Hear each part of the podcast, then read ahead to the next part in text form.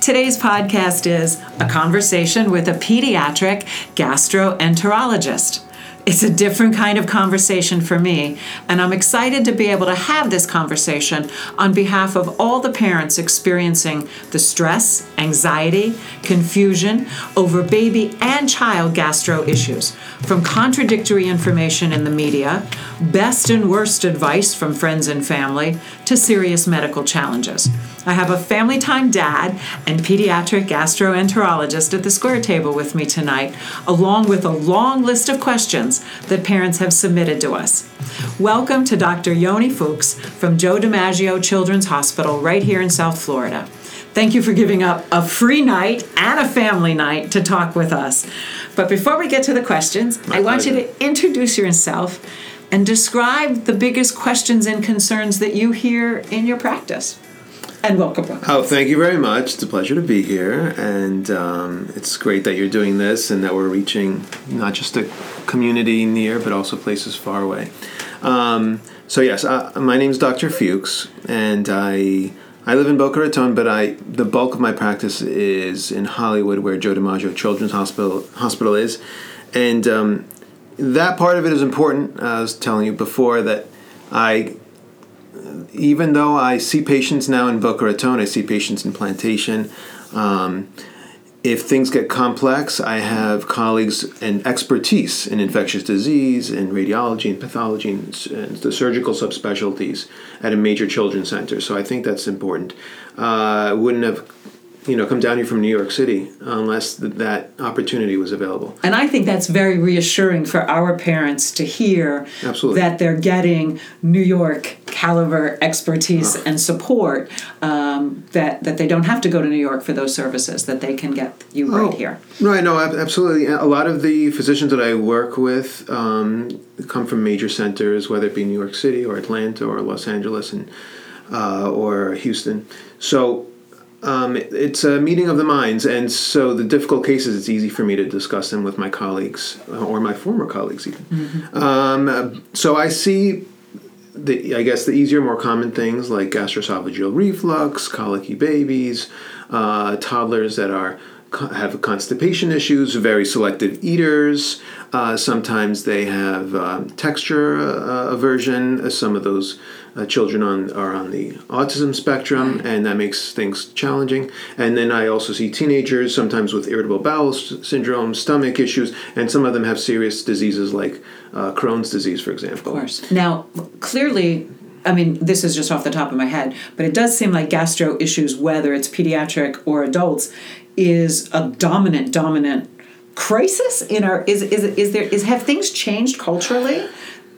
I think that I think it is dominant. Of course, I'm a little biased because it's my field and I see so much volume, but um, I think it centers around the fact that our lives revolve around food and eating. I mean, I go to a party, you kind of expect to have drinks, you meals, and then people's diets have changed. Some people are looking to lose a little bit of weight. Some people are looking for a quick fix. Some kids are really selective, and because of what they're eating, are not using the ba- the, the bathroom as often. And so, th- all of these different things, whether it be dieting or issues with eating, um, can result in changes in terms of how you feel. And I do believe, like, you are what you eat. Well, and all the new gut research. I mean, this is a really extraordinary spot in the body for well-being of every part of the body. Correct. I mean, it gets so complicated. Number one, we probably are seeing more allergic and atopic conditions, and that does get into gastroenterology. We're seeing more Crohn's disease than before. We're seeing more eosinophilic esophagitis than before. That's an allergy type of problem. Um, and we might be seeing some other things more than before, like autism spectrum, which kind of goes, plays hand in hand with gastroenterology issues. Um, and so, and the last thing is irritable bowel syndrome and how you feel, anxiety in life, um, problems with the home. I don't know if the parents got divorced. I, if if there's a lot of stress with academics, that can cause stomach issues. Sure. And I can tell you, I see that a lot, and especially in, in teenagers. and the anxiety among teenagers. I mean, Uh, it's documented insanely in our world. So Yes.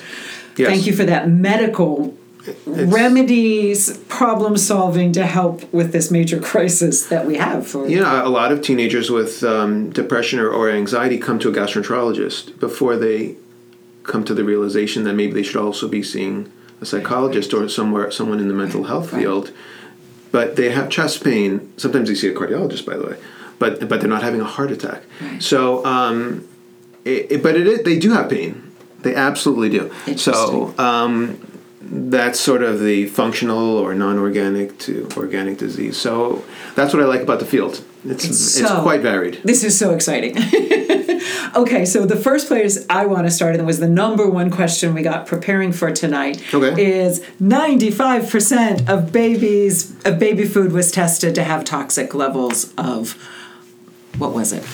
Oh, yeah. Metals metals yeah but so it's what's going on can babe can we eat baby rice foods baby rice biscuits what um, can we trust fda can we trust organic how do parents trust okay i've been working with families in parent child programs for decades.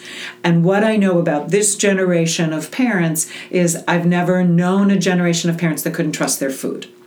Yeah. And so that creates a ton of anxiety, stress, and confusion for parents, and inf- and media Absolutely. information of how do you just go buy I baby mean, food? I my mean, sisters, both of them parents. I my older sister and my younger sister sent me this article before you sent it to me, um, and uh, I've gotten articles um, and concern from families that uh, about their children younger and older that have been on ranitidine or Zantac that now they're concerned about contaminants from a batch that was made in China. right, right. That That's a big deal. Um, where is the trust there? And that's a medicine that you give to sometimes a five month old. So, fortunately, it's a contaminant. It was in a. It looks like it was more in the tablets or caplets, so it's not likely to have affected uh, infants or children. But what, what's what's next? And is there enough control or regulation? Um, probably not enough. Of course, the good thing is, and with with that, and also in terms of foods, there are some things that we can do. Um, but before I even get to that, um, I think a lot of times parents or we all can lose track of how amazing our bodies are. Okay, Good. we have an amazing liver, and we have kidneys, and the healthy infant and the healthy child and the healthy adult uh, is really amazing at detoxifying contaminants, uh, possible carcinogens, etc. So if you think about it, we're putting tons of things, unfortunately, in our bodies, and of course,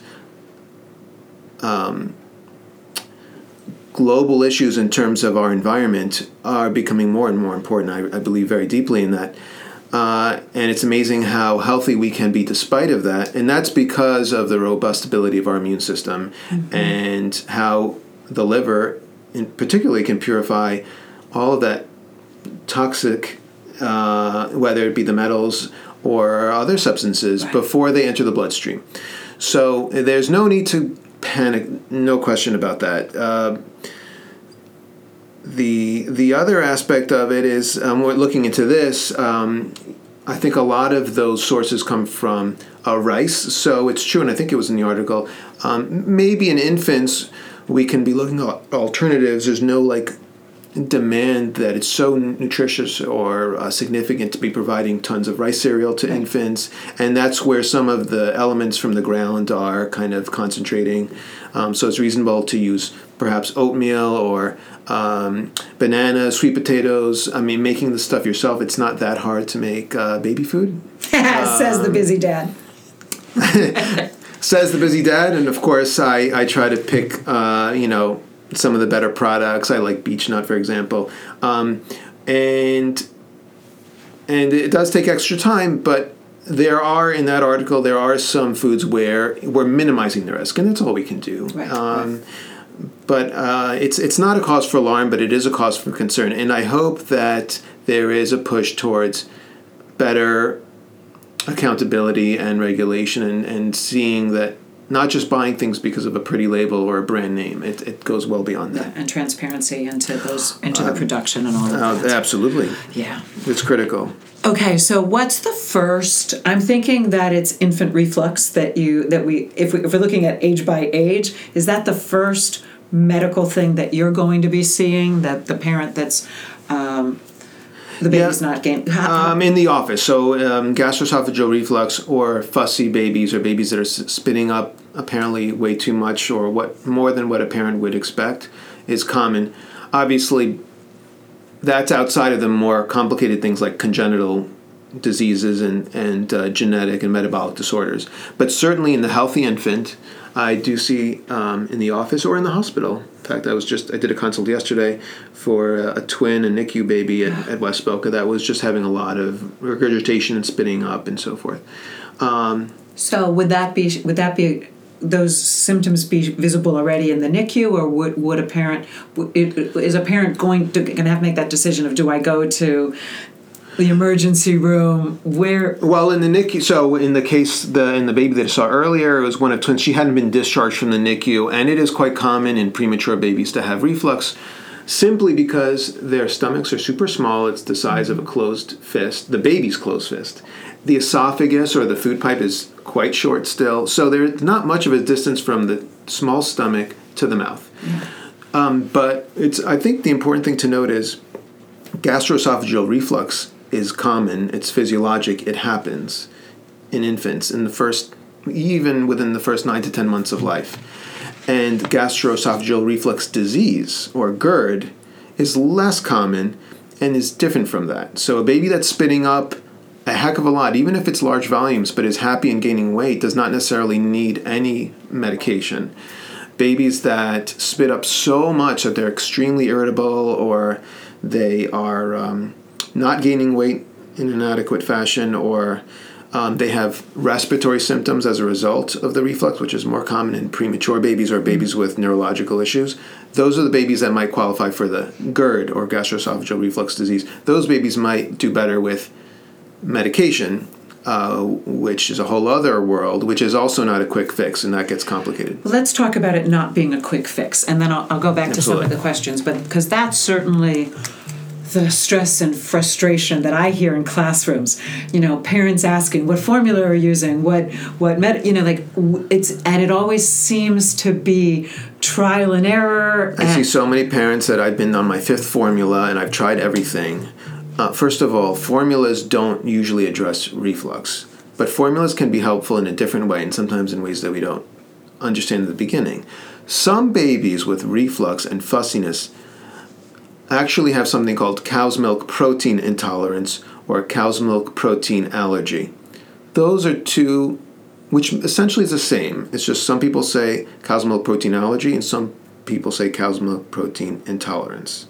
And I think someone had asked a question about that. Mm-hmm. So your baby might be fussy and spitting up a lot because they're intolerant to the formula or or the infant formula or mom is consuming large amounts of milk from a cow and indirectly giving intact cow's milk protein and that can make babies spit up more and more importantly fussier some of those babies have very loose stools mucus in the stool even traces of blood in the stool so that's a different diagnosis so the first thing that i do is try to figure out is it reflux primarily or an allergy and so and you can do that at the youngest possible age. Oh no, absolutely. Okay. And I I check the stool at the bedside to see if there's blood in the stool. It's a very basic thing, and there are more um, complex or send out tests nowadays or that I can do if I'm not sure.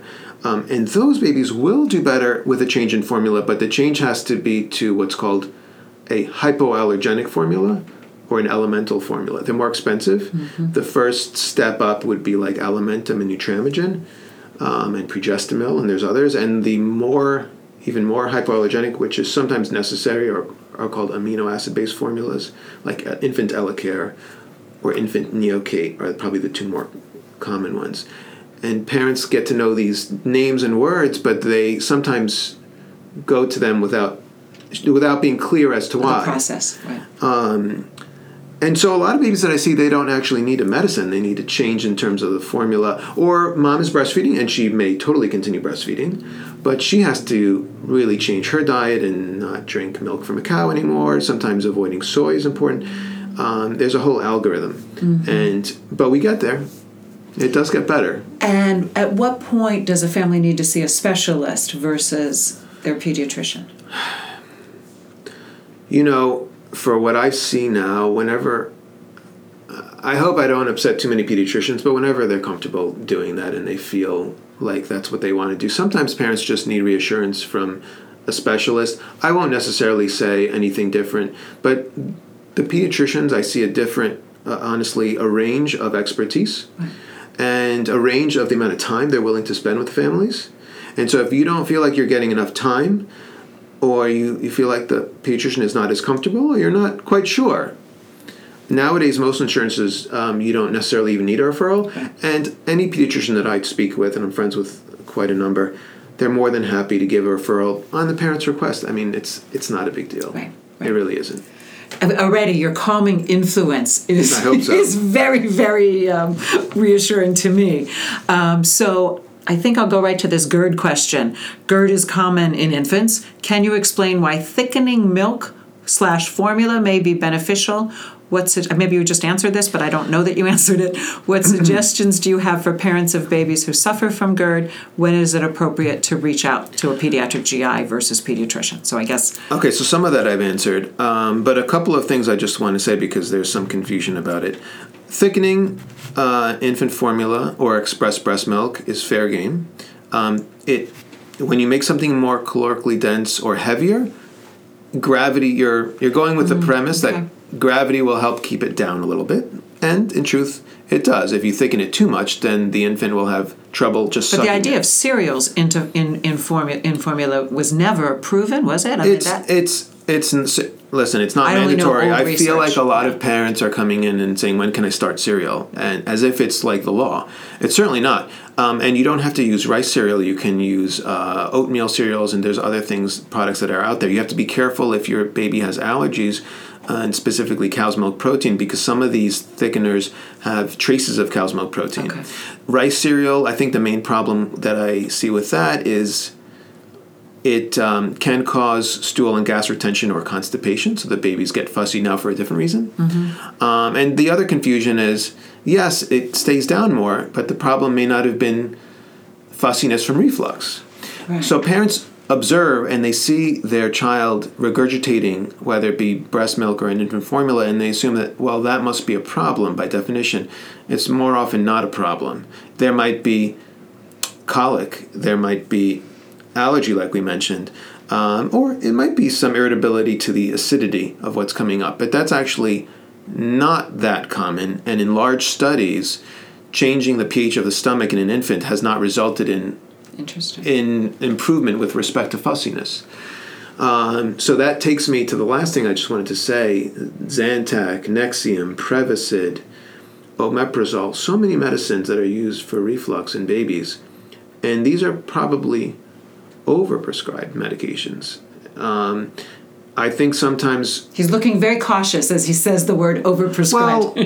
Well, they are. I mean, I think that pediatricians want to help, even by gastroenterologists. They want to give a prescription. Here's something, and then the parents feel better. I got a prescription. It's mm-hmm. almost like validity. Right. Like you've listened to me because you handed me a script.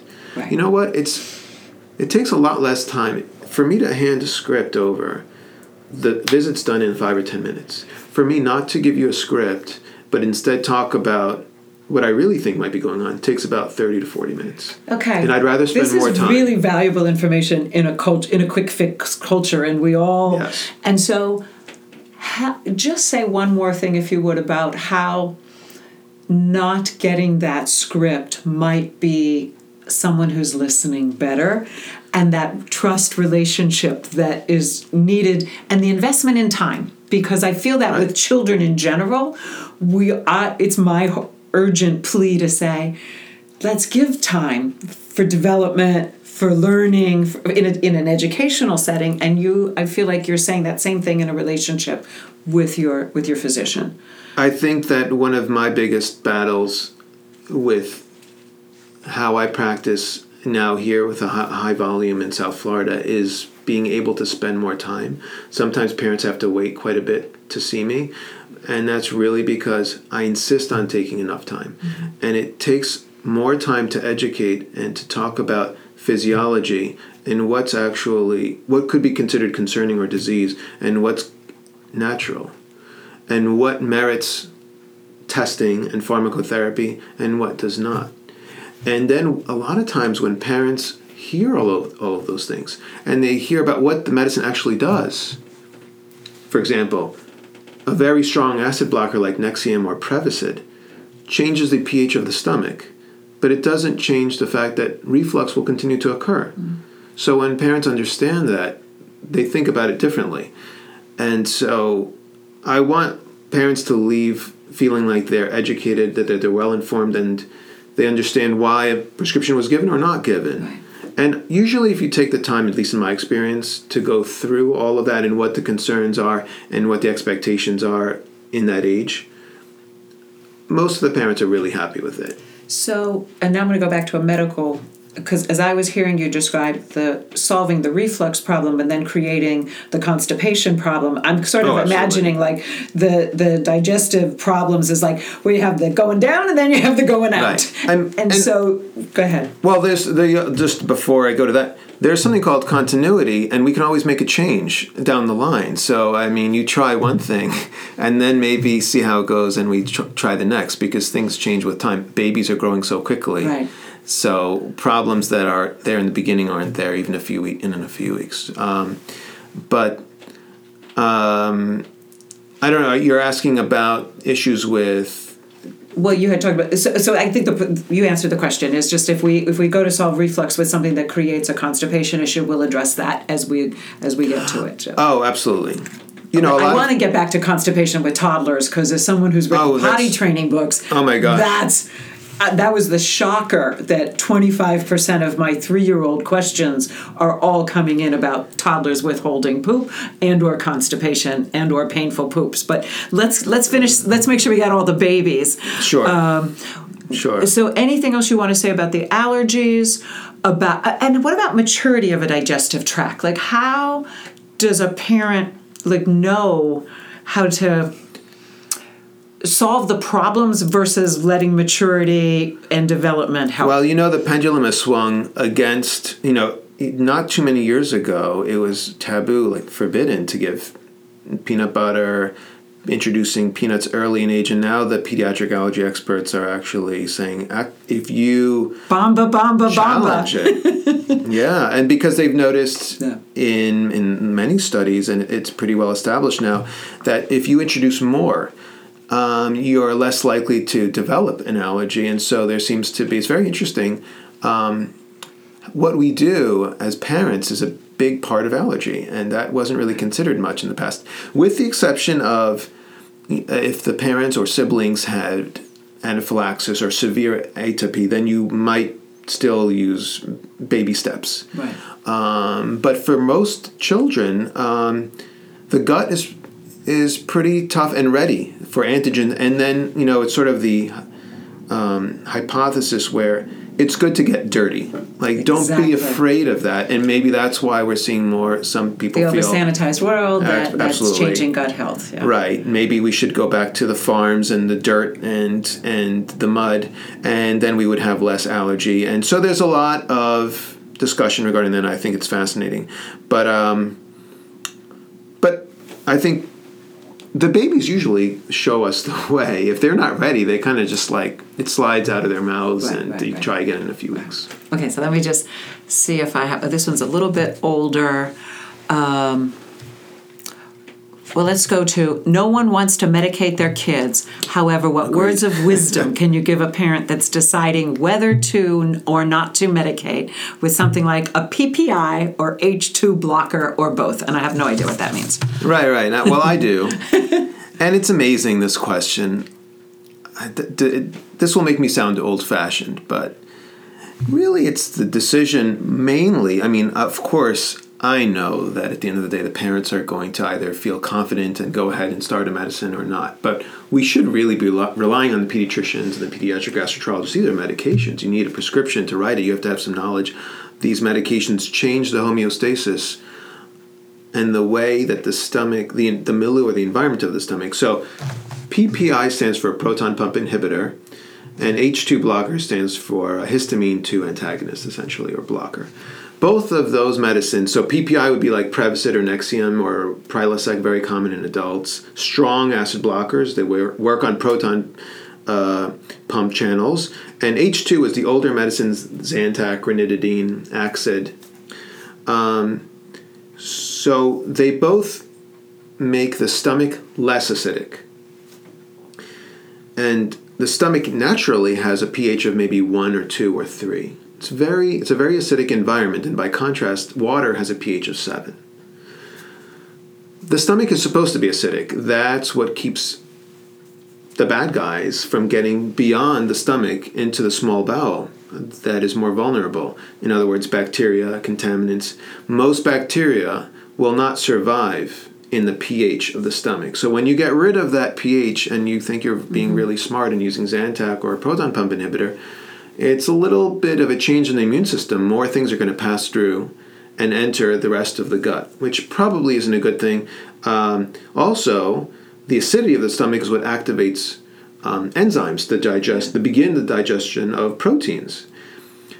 It's amazing how much we can get away with using these medications. Um, what they do, the PPI to a greater extent and the H2 blocker to a lesser extent, is they make the the environment of the stomach, the secretions, everything in there closer to the pH of water, with the idea that, well, if there's reflux, it's non acid reflux. But there's still reflux.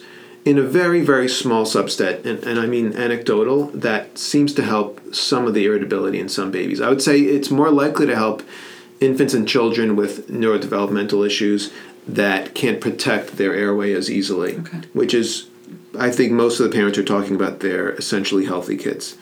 Um, the medications that help improve gastric motility and move things, make the stomach empty more quickly, um, do not include these medications. That would be uh, Reglan or azithromycin. Those medications have important side effects, and so they're not prescribed as often. And so, whether to choose one or the other or both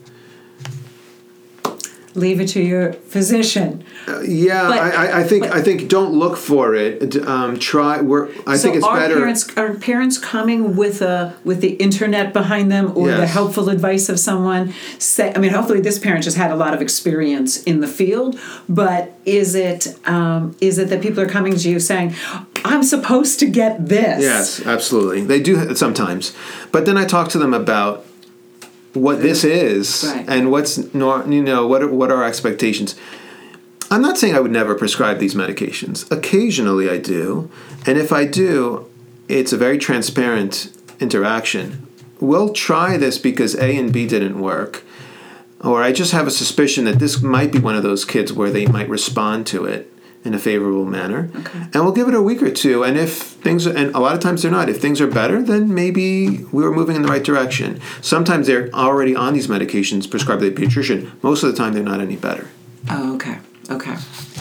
Um, and do, do we, untreated GI problems in infancy and early childhood impact children down the line? How can they, how how can untreated mm-hmm. GI problems include and um, affect children down the line? Feeding issues, need for feeding therapy. What happens if they go untreated? Right. That's and how super, could they go untreated? It's a super broad question okay. because um, GI problems you know, wow. So, yeah, okay. what's the GI problem? But I think it can be a good entry into a GI problem that I see not treated well for years, which is constipation. Okay, let's go. let's go into um, and that can cause problems yeah. if, if it's not addressed early on in life, and that is maybe not maybe it is the most common problem that I see in the office. Okay, let's go there. Let's so describe the common aspects of that problem. Um, oh, sure. Well, it's typically, I don't know, mom brings in her two and a half or three year old Um, I mean, we have a we have a thing here mom. I mean, let me just read this. Maybe yeah, I think there was a question. Okay, both my boys suffered from reflux, and both around the age of one were off meds completely and doing very well. My oldest, now two, suffers from terrible constipation and has since he was an infant. I tried it all probiotic, prebiotic, fiber gummies, Miralax, milk of magnesia, suppository. I hated that he was on Miralax, so I weaned him off by giving him fiber gummies alone, which was working for a month or two. I'd love to hear about what the doctor says about chronic constipation in toddlers. I'm trying to start potty training but can't because the constipation is so bad. Um, I'm not sure if he's holding it in at this point. Currently, he's going five to six days without a bowel movement, and then she gives him a suppository. Okay, this is exact. I see. I don't know. I I was see shocked. eighteen or nineteen patients. A bunch of them I, uh, will be exactly. What's going on? Exactly the scenario. Um, by the way, I'm not sure if he's holding it in. He is holding it in.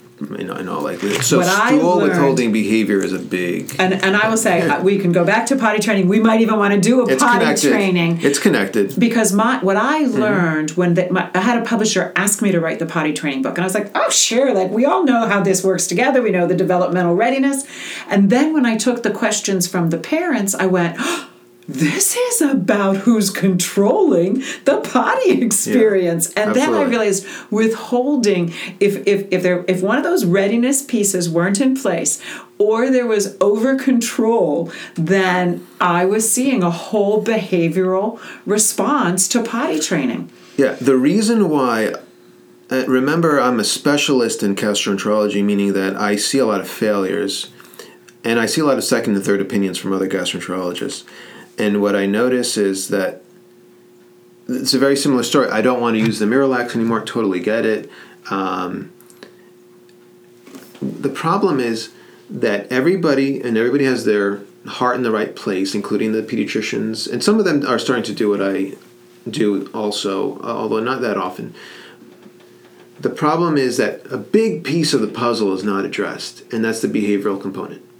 And sometimes eventually it works itself out over years, I would imagine, but sometimes it doesn't. And then I see yo- uh, 10th graders, 11th graders with fecal overflow and soiling in their underwear, and it's embarrassing. Their problem started many years ago. All right, so how And do we avoid that? How do we avoid that? So, what usually the story is the following. So, I like to tell it in a chronological manner. I think that's the way it makes sense to me and people can understand it. The story starts just a little before or after the first year of life. I think that a lot of it's one year olds are really smart. Th- That I've learned You know, very firsthand. smart. 10 11 months 12 months there's savvy there's something already happening there and so perhaps because they got over a virus perhaps because they had um, not enough prunes for a few days something happened didn't take in enough. The bowel movement or the stool was very hard to pass. It was difficult maybe it was small maybe it happens at 13 months of age but it's they start to have trouble with it. And it happens once or more than once. And they associate that activity or that occurrence Yes. with a traumatic as a traumatic issue. Like it's that was horrible avoidant. experience. It's avoidant. Clench up. Yeah. right. That was a horrible experience. So the next time it starts to happen how can i defend myself? Because i don't want that big thing to come out that. That was really painful. So their only defense because nobody's going to help them nobody understands is to clench up like is to hold it in. And this is called stool withholding behavior. And unfortunately, these now toddlers, as they're getting a little bit older, they get really good at it. Mm-hmm. Expert at stool withholding, really good at not going to the bathroom. Mm-hmm. And it's a small little, well, it's not as uncomfortable. It's uncomfortable, but it's not as bad as what if I didn't do that, because that's a disaster. That was a traumatic experience. And that can go on for months, for years. And so as they get better at it, like this mommy wrote in five or six days, no bowel movement. I've seen 11, 12 days, 14 days, no bowel movement. We all know these young children are eating food, so they're producing more byproduct.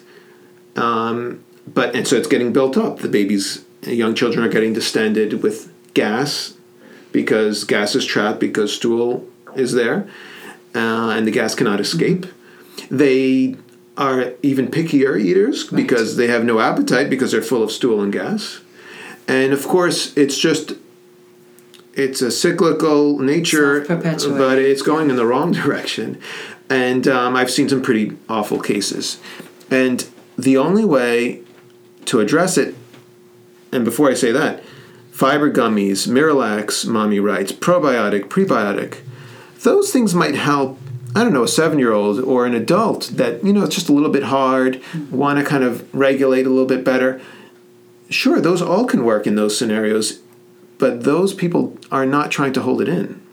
So you- ah. they are not having the behavioral problem. If I need to use the bathroom, I just go. Of course, I'm a gastroenterologist, so I, I, I, we as adults, we understand that it's probably better to just use the bathroom than to hold it in, unless it's an emergency. You're driving and you're halfway to Naples, and the gas station bathroom is disgusting. Right, right. But these babies are doing it every, or young infants, or young toddlers rather, are doing it every time they need to go to the bathroom. So that's an um, inappropriate or maladaptive mechanism, and that's what happens, and that's why it's, it becomes So a do you problem. have physical solutions um, besides working on the behavior? I mean, we're not going to work on a. We're not going to send them to the behavior therapist yet, at one. And I we can, Right. I can support and and lots of every we can all be supporting calm, gentle environments and healthy food. And I mean, I but I have had parents say to me. My daughter's constipated. She doesn't like to go, and we're eating a ton of dairy. And I'm like, no, no, you can help. You can help modify the diet. Right. So it, uh, And she's like, no, my daughter won't eat important. that.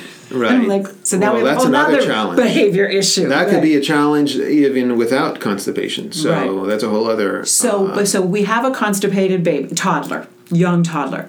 What's your recommendation? So that's the story. So then my strategy is to rely on sort of Skinner's behavioral medicine or behavioral psychology, I should say. And that is use something, at least on a temporary basis, to cause a bowel movement to occur on a regular basis. So a ins- comfortable bowel movement. comfortable. So instead of polyethylene glycol, which is Miralax, um, fiber, which is great, but it's probably not going to push the needle enough when these babies are so good at holding it in. So usually something that has uh, senna. Senna is a plant, but the leaves have medicinal properties, and um, products that contain senna at the right amount will cause a bowel movement about eight nine hours later, and it's hard to hold that in. okay, okay. And so the child will it'll happen whether they like it or not. And then once it's and then you add the fiber and of course the dietary changes. And as that's happening, when something occurs whether you're trying to push against it or not, then all of a sudden it's not worth the effort anymore. And then you can start with the potty training and things like that. Um, eh, so it's really taking advantage of the fact that people are not going to push against the wall if it can't be moved. Can I ask a, a silly question? I mean, I, I don't have children. I don't remember being that that young. Are you? Is it diet related that there that you might describe a significant number of toddlers having hard and uncomfortable stools? Is that? I mean, is most that some- often, most often, it, well, that, it's both. Is that avoidable? I yes, mean, no, no, absolutely. So it's diet related without question. However, um, it's also because of what we talked about stool withholding behavior. It's also related to behavior. So it, it may start diet related, or maybe not even. Maybe it's a virus or something that causes a Okay, change, okay. a change in motility. Okay. Some people, when they get sick or they have a gastroenteritis, they have loose stools, but then they have they you overdo it with um, bananas and bread and so forth, and then they get Right. really backed up. Right. And then they, some kids don't recover from that too easily. Okay. Okay. But um, so high fibrous foods are really important: prunes, peaches, pears, plums, oranges, um, and these are the foods that are not. Um, a lot of little kids are not big fans of. Right. Right. Right. And bread and milk and rice um, don't really help with motility. And those bananas, they love those bananas. Yeah. yes, bananas are healthy, but They're they're, great. not But not six of them for breakfast, right? correct. So we did have one other question about the uh, probiotics, and that was, um, do you do how about the use of probiotics on newborns and toddlers? Now you had just said maybe at seven, but would you recommend? And So- would oh no, um, probiotic. There are probiotics uh, that are appropriate for for babies.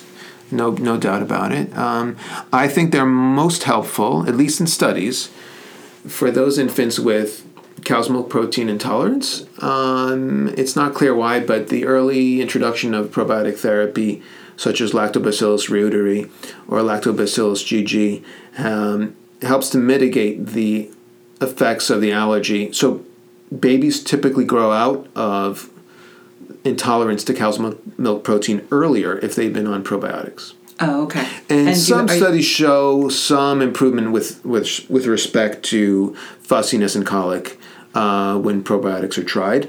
But there are a lot of different types of bacteria and probiotic uh, products out there, so you have to be careful which one you choose.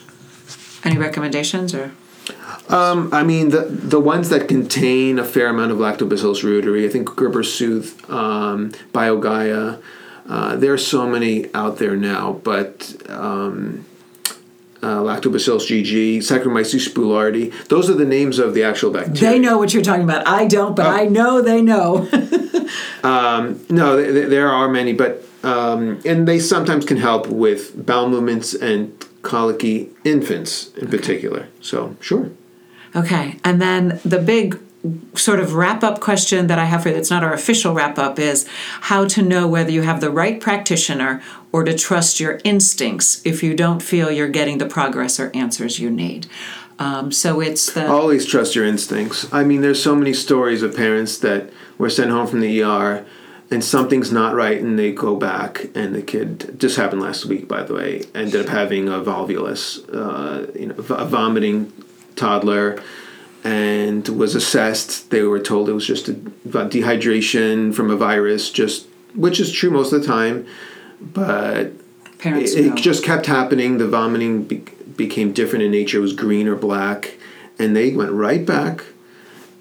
And and it was indeed a, a twisting of the gut, and it, that kid did well. But a day or two later, there would have been necrosed bowel, which is a, can be uh obviously fatal. So so definitely, nobody knows your child better. Nobody knows your child better than, than you. I love. I mean, this has been so enjoyable No for me. First, for your calming demeanor, for your knowledge, your your experience, your everything, and then um, the trust that, that I hear that I that I know that you would be establishing with your with the parents and families that you see. So I appreciate it. Um, so my other question for you is: You're a dad um, with three children. How um, how do you juggle? Um, working with children professionally in serious situations and being a dad and and and then just the day to day of keeping them healthy i don't know it's a big question Honestly, however you want to answer humor. I come home and my wife's like, Noah hasn't pooped yet. I'm like, I just got home. I've been dealing with this all day. But it's totally cool because I love my kids to death and I'm so blessed that they're healthy and happy and it's so exciting to have children and uh, it it has made everything personal. I think it's made me a better physician to be honest. You don't really understand until it's your you come home to these kids and then that's where even a parent that seems to oh, they really want this prescription or they seem to be really demanding or they they've researched the internet and they have their own professional opinion you know what? They're they're almost always they're coming from the right place. They have big hearts. They just want their kid to be better. So it's it's fair game. And so uh, i think i think it's just given me a little bit more compassion i love it um, and we always have a wrap-up question which is how have you got this for right here right now and usually we're talking about people's personal experiences in some setting but how have you got this as a professional, knowing what you know about gut health, medicine, and and the hope I think for a new generation that's getting extraordinary care from yourself and from your peers. Because I, what I love about this podcast is how positive you are about the human body and about the process of getting medical care, which we often feel um, frustrated with. And so I, I, guess I'm asking you for a positive about how you've got this. And you just know that what you do matters and is making a difference. And, and how would you convey that to parents who are on the receiving end of uh, the challenges when they begin their crisis moment? Yeah, no, just know that you are your child's greatest advocate. Yeah. And, uh, and so today, the reality is that pediatricians have a really difficult job. They are seeing a tremendous number of patients in order to um, keep their practices alive. And it's not like what it used to be. Reimbursements are less. Um, and so it's become v- difficult. We're seeing more nurse practitioners and physician assistants, which is fine, handling primary care. But we are also seeing a lot of turnover in terms of you'll see a different pediatrician every time, and Right. parents get frustrated. Insurances are changing. Yeah. Uh, continuity of care is not what it used to be. A lot of pediatricians are not taking insurances uh, because of those issues. So I think the parents have to even more so go with their instinct, their gut, like push a little bit more to see a specialist, perhaps another specialist. I've seen many kids that had, have seen different doctors, other gastroenterologists. You know, it's fine. Um, sometimes looking at it from a different vantage point is important. But the most important thing is even if it's just reassurance or if it's just to make sure that things are okay or you're seeking different care for a child that has established Crohn's disease or eosinophilic esophagitis. There are actually a lot of different strategies for a lot of these different processes because we're learning so much. And if you've been trained in different places, you may have a different way of going about or a different methodology. And so one particular doctor may be a better match for you than another one. Perfect. Thank you. I feel like you should have a podcast of your own. And you could go. You could be putting out so much valuable information. So thank you. And well, thank, you for your time. having me. It was a pleasure being here. Thanks for your time. You're welcome. Wait, we had one more extra thought that I need on the mic. Sure. I mean, um, going back to the mom that asked which medicine should I use, a PPI or an H2 antagonist, which therapy would be best. I, I think what's happening there is that parent is taking on an overwhelming amount of responsibility unless he or she is a physician or a gastroenterologist. It's hard enough for a specialist sometimes to figure these things out. So that's a lot of stress. It's a lot of stress. Yeah, like let me try to figure it out and guide you. And um, there's so much just being a parent in terms of making decisions. So obviously, I like to involve the families and educate them as much as possible. But I sense that in that question, the mom herself was kind of taking on a lot, and that that is difficult. And I needed that on the mic because I think that that is, I will quote you on that for the next 10 years, which is you don't, uh, parents don't have to make every decision on their own shoulders Oh all by goodness. themselves. Utilize utilize us. That's what we're here for. You won't be, it won't feel so lonely out there Not if at you realize everybody's here to help. Thank you. So that's the mess for today. We appreciate you listening to See Me, Hear Me, Love Me. Seeing little people learn and grow, listening to parents taking a crazy, uncertain journey, loving the fun and loving the mistakes. You write the rules, you write your story. We just want to be part of the conversation. But in the end, we know you got this. We'll catch you next week. Take care. Wait, wait, wait, one more thing. If you liked our podcast, please tell a friend, or even better, write us a review at iTunes. We'd also like to invite you to join us on Facebook. That's with me, Karen Deerwester, and check out the parenting resources at FamilyTimeInc.com. You'll also find us on Twitter at, at FamilyTimeInc and Instagram at Karen underscore Family Time. Thanks for listening today. Thanks to everyone at B'nai Torah congregation for this wonderful space. Thanks to Darren Littman for the great intro. And thanks to the front and the follow for the song Listen.